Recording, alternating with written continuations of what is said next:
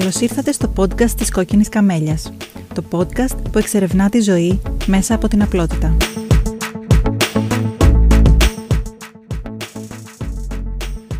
Γεια σας και καλώς ήρθατε σε αυτό το βίντεο. Είμαι η Μαρία, αλλιώς γνωστή ως Κόκκινη Καμέλια και είπα να κάνουμε μια μικρή κουβέντα εδώ καθώς τακτοποιώ λίγο τα βιβλία των παιδιών. Άκουγα πριν από λίγο το podcast της Ευτέρπης το κορίτσι μάλαμα αλλιώς. Και έλεγε για το Sunday Basket, πώς να κάνεις δηλαδή να μαζεύεις όλες τις εκκρεμότητές σου και όλο τον προγραμματισμό σου σε ένα συγκεκριμένο μέρος, ώστε να μην έχεις χαρτάκια εδώ και εκεί αφημένα και να μην ξεχνάς τις εκκρεμότητες και τα πράγματα που μπορεί να έχεις αφήσει από εδώ και από εκεί μέσα στο σπίτι. Έλεγε ότι ένας από τους κανόνες του Sunday Basket είναι ό,τι μπορεί να περιμένει, ας περιμένει. Και η Ευτέρπη έδωσε πολύ έμφαση σε αυτό και μου άρεσε και εμένα πολύ. Συνήθως αυτό που ακούμε είναι ό,τι μπορείς να κάνεις σήμερα κάτω. Ό,τι μπορείς να τρέξεις και να τελειώσεις κάτω. Και έχουμε μπει σε μια διαδικασία να τρέχουμε, να προλάβουμε, να κάνουμε περισσότερα, να είμαστε ακόμα καλύτεροι, ακόμα πιο γρήγοροι, ακόμα πιο μπροστά. Τα παιδιά μας να κάνουν ακόμα περισσότερες δραστηριότητες. Το σπίτι μας να είναι ακόμα πιο τακτοποιημένο. Είναι κουραστικό. Είναι δύσκολο να τα καταφέρεις όλα αυτά. Και κάτι που είπε η Ευτέρπη και μου άρεσε πολύ είναι η εξής φράση δεν είμαστε αποτυχία, αλλά έχουμε να κάνουμε πολλά πράγματα. Και αν το καλοσκεφτείς, βάζουμε συνεχώς βάρος στις πλάτες μας. Προσθέτουμε συνεχώς στον εαυτό μας καινούργιες υποχρεώσεις. Και δεν σκεφτόμαστε ότι η μέρα έχει 24 ώρες και κάποιες από αυτές τις ώρες εκ των πραγμάτων θα πάνε σε συγκεκριμένα πράγματα θα πάνε στον ύπνο, θα πάνε στη δουλειά μας. Όπως είπε και η Ευτέρπη, μέσα στη δουλειά πρέπει να υπολογίσει το πήγαινε και το έλα από τη δουλειά. Πρέπει να υπολογίσει τον χρόνο που χρειάζονται τα παιδιά από σένα, τον χρόνο που χρειάζεται για να μαγειρέψεις, για να κάνεις κάποιες βασικές δουλειές στο σπίτι. Νιώθω καμιά φορά ότι αντιμετωπίζουμε τον εαυτό μας και τη ζωή μας σαν να είναι ένα λευκό χαρτί που δεν υπάρχει εκ των πραγμάτων τίποτα να κάνεις και πρέπει να προσθέσεις πράγματα να κάνεις. Και κάθε φορά που προσθέτεις, ανεβαίνεις και ένα level, είσαι ακόμα καλύτερος. Όταν προσθέτεις ακόμα μια δραστηριότητα να κάνει το παιδί σου, είσαι ακόμα καλύτερος γονέας. Όταν μέσα στην ημέρα σου αποφασίζεις να μην ξεκουραστείς και να κάνεις κάτι άλλο, κάτι έξτρα, είσαι ακόμα καλύτερος επαγγελματίας και ακόμα καλύτερος άνθρωπος. Ενώ θα μπορούσαμε απλώς να ρίξουμε τους ρυθμούς και να κάνουμε λιγότερα πράγματα και να μην έχουμε τόσο μεγάλες απαιτήσεις από τον εαυτό μας να λέμε περισσότερα όχι. Να λέμε περισσότερα όχι, θέλω να ξεκουραστώ. Όχι, δεν χρειάζεται να το κάνω και αυτό. Είναι σχεδόν λυπηρό που πρέπει να το αναφέρουμε ότι είναι καλό το να λες όχι. Σκέψου τους ανθρώπους παλιά, στις παλιότερες κοινωνίες. Οι άνθρωποι έκαναν μόνο τα βασικά για την επιβίωσή τους και για την ψυχαγωγία τους. Σκέψου δηλαδή ότι όλη, όλη η μέρα του άντρα ήταν το να δουλέψει τη γη του για να έχει η οικογένειά του να φάει και όλη η μέρα της γυναίκας ήταν το να τα βγάλει πέρα με, την, με τα παιδιά και με τον οικοκυριό. Να πλύνει τα ρούχα, να μαγειρέψει, να ταΐσει τα ζώα, να υφάνει τα ρούχα. Αυτά.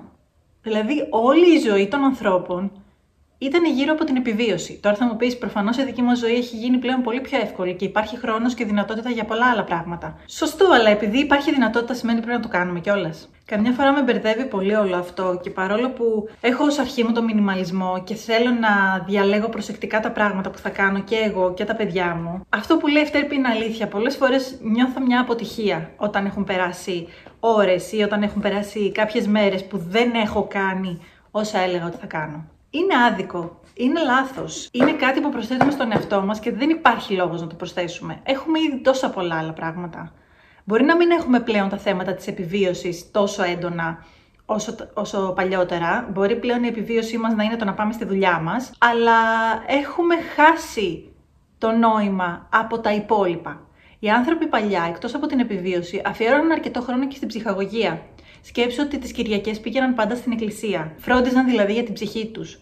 Είχαν πάντα τα πανηγύρια του χωριού. Είχαν τις γιορτές, τις θρησκευτικές, τις παραδοσιακές, τις ε, εθνικές, όλα αυτά δημιουργούσαν μια καθημερινότητα η οποία ήταν στραμμένη στη συλλογικότητα, στο να περνάς χρόνο με τους άλλους για να γιορτάσεις, να φας, να χορέψεις, παραδοσιακή χωρί κτλ.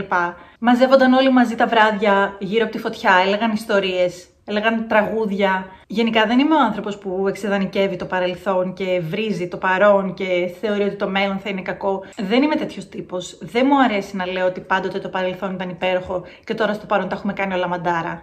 Πιστεύω όμως ότι πολλές φορές αξίζει να τραβήξουμε λίγο χειρόφρενο και να δούμε Τι κυνηγάμε, πόσα πράγματα κυνηγάμε που πρέπει οπωσδήποτε να γίνουν. Κοινωνικές εκδηλώσεις, καλά, αυτά πλέον με τον κορονοϊό έχουν μειωθεί και αρκετά. Χρόνος για να γίνει το ένα, το άλλο, το ένα, το άλλο. Δεν πειράζει κάποιες φορές απλώς να κάτσεις στο σπίτι σου.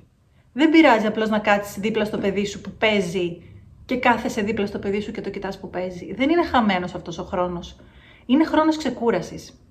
Και όπως έχω πει και σε προηγούμενο βίντεο που μίλησα για, την, για το digital detox, η ξεκούραση που μας δίνουν τα social media κάποιες φορές δεν είναι ξεκούραση. Είναι περισσότερη κούραση. Γιατί μας δίνουν περισσότερες πληροφορίες και περισσότερα ερεθίσματα και ο εγκέφαλός μας δεν είναι φτιαγμένος για να μπορεί να τα διαχειριστεί όλα αυτά. Χρειάζεται γενικά ένα, ένα slow down.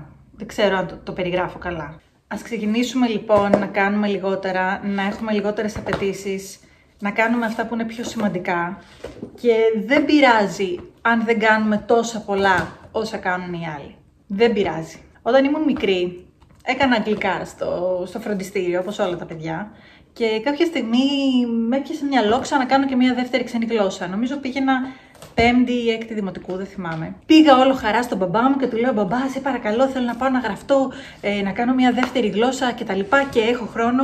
Και θυμάμαι, με κοίταξε ο μπαμπάς μου και μου είπε: Αν θέλεις, μπορείς να το κάνεις. Αλλά εγώ σου προτείνω να χαρείς τα παιδικά σου χρόνια και τον ελεύθερο χρόνο που έχεις τώρα. Και μου είχε κάνει πολύ εντύπωση τότε, γιατί είχα την αίσθηση ότι όλοι οι γονείς θα θέλουν να σμπρώξουν τα παιδιά τους να κάνουν όλο και περισσότερα πράγματα, να έχουν όλο και περισσότερα πτυχία, προσόντα κτλ. Και εκείνος απλώς μου πρότεινε να χαρώ την παιδική μου ηλικία, όπως και τη χάρηκα. Τώρα θα μου πεις, δεν θα τη χαιρόμουν να έκανα και μια δεύτερη ξένη γλώσσα. Δεν θα είχα ένα πτυχίο ακόμα. Την έκανα τη δεύτερη ξένη γλώσσα όταν ήμουν φοιτήτρια, που είχα περισσότερο χρόνο, δεν είχα το σχολείο και που είχα περισσότερη ωριμότητα να οργανώσω το χρόνο μου και να διαβάσω με τον σωστό τρόπο ώστε να την τελειώσω σε λιγότερο χρονικό διάστημα από ότι αν την έκανα όσο πήγαινα σχολείο. Τέλος πάντων, δεν είναι το θέμα μου να μιλήσω για τη δεύτερη ξένη γλώσσα και τα παιδιά που κάνουν δεύτερη και τρίτη ξένη γλώσσα ή πολλές άλλες δραστηριότητες δεν σημαίνει απαραίτητος ότι του συμβαίνει κάτι κακό. Όμως θα πρέπει να ακούμε τις ανάγκες μας και να ακούμε τις ανάγκες των παιδιών. Μπορεί να είναι καλύτερα να κάνεις λιγότερα πράγματα και να έπρεπε να κάνεις πιο πολλά, παρά να κάνεις πολλά και κάποια στιγμή να σβήσεις. Δεν πειράζει να μην κάνεις πολλά πράγματα. Ειδικά στο θέμα των παιδιών είναι πολύ σημαντικό γιατί ο χρόνος που περνάνε τα παιδιά έξω από το σπίτι είναι πολύ κουραστικός.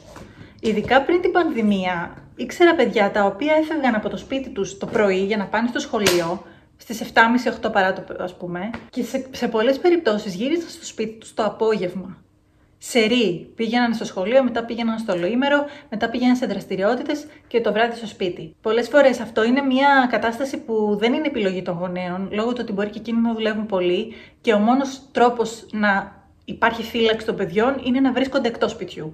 Το καταλαβαίνω και ξέρω ότι για γονείς που μένουν σε μεγάλες πόλεις και δεν έχουν βοήθεια από συγγενείς ή οικονομική δυνατότητα να πάρουν κάποια άλλη βοήθεια στο σπίτι, είναι μονόδρομος, το καταλαβαίνω. Ωστόσο, σκέψου ότι όταν ένας ενήλικας είναι έξω από το σπίτι του πολλές ώρες, είναι τρομερά κουραστικό το να είσαι στη δουλειά για πολλές ώρες και να πας μετά τη δουλειά για κάτι άλλο και να γυρίσεις στο σπίτι σου αργά το απόγευμα. Είναι πολύ κουραστικό. Πόσο μάλλον για ένα παιδί που θέλει το χώρο του, θέλει να ηρεμήσει, θέλει να κάνει αποτοξίνωση από τα πολλά ερεθίσματα και τη φασαρία. Είναι πολύ λογικό ένα τέτοιο παιδί μετά να είναι ταραγμένο. Μακάρι να υπήρχε η δυνατότητα για όλους τους γονείς να μπορούν να μένουν στο σπίτι περισσότερο. Μακάρι να υπήρχε η δυνατότητα από το κράτος να δίνουν στους γονείς περισσότερες ελευθερίες και καλύτερη συνεργασία ανάμεσα στα εργασιακά περιβάλλοντα και στους ε, γονείς. Και δεν μιλάω μόνο για τις μητέρες, μιλάω και για τους πατεράδες. Πολλές φορές οι μητέρες θεωρούνται ότι είναι στην πρώτη γραμμή και θα πρέπει να έχουν ε, περισσότερες διευκολύνσεις. Είναι αλήθεια, ειδικά όταν τα παιδιά είναι πολύ μικρά και θυλάζουν κτλ. Αλλά σε πολλές περιπτώσεις τα παιδιά χρειάζονται και τον μπαμπά. Και μπορεί και ο μπαμπάς να τους δώσει αυτή την ασφάλεια της οικογένειας και την ηρεμία που έχει το σπίτι. Πιστεύω ότι θα έπρεπε να υπάρχει περισσότερη διευκόλυνση για όλους, να υπάρχει μια μεγαλύτερη ευελιξία για να μπορεί κάποιος να παραμένει στο σπίτι με το παιδί του και να του προσφέρει αυτή την ξεκούραση. Αυτά λοιπόν από μένα σε αυτό το βίντεο. Ελπίζω να σας έδωσα μία μικρή αφορμή να ξανασκεφτείτε το πόσα πράγματα κάνετε, το πόσα πράγματα αναλαμβάνετε και σε πόσα λέτε ναι και να σκεφτείτε ότι δεν είναι και τόσο κακό πολλές φορές να λέμε όχι και να διαλέγουμε να ξεκουραζόμαστε. Πείτε μου και εσείς κάτω στα σχόλια πώς νιώθετε όλους αυτούς τους γρήγορους ρυθμούς με τους οποίους τρέχει η ζωή μας και τι θα θέλατε να αλλάξει αυτό. Κάντε εγγραφή στο newsletter μου στο κόκκινικαμέλια.gr κάθετος newsletter για να τα λέμε κάθε εβδομάδα στα εισερχόμενά σας. Αυτά λοιπόν από μένα, σας ευχαριστώ πολύ που παρακολουθήσατε αυτό το βίντεο και θα τα πούμε σύντομα στο επόμενο. Γεια σας!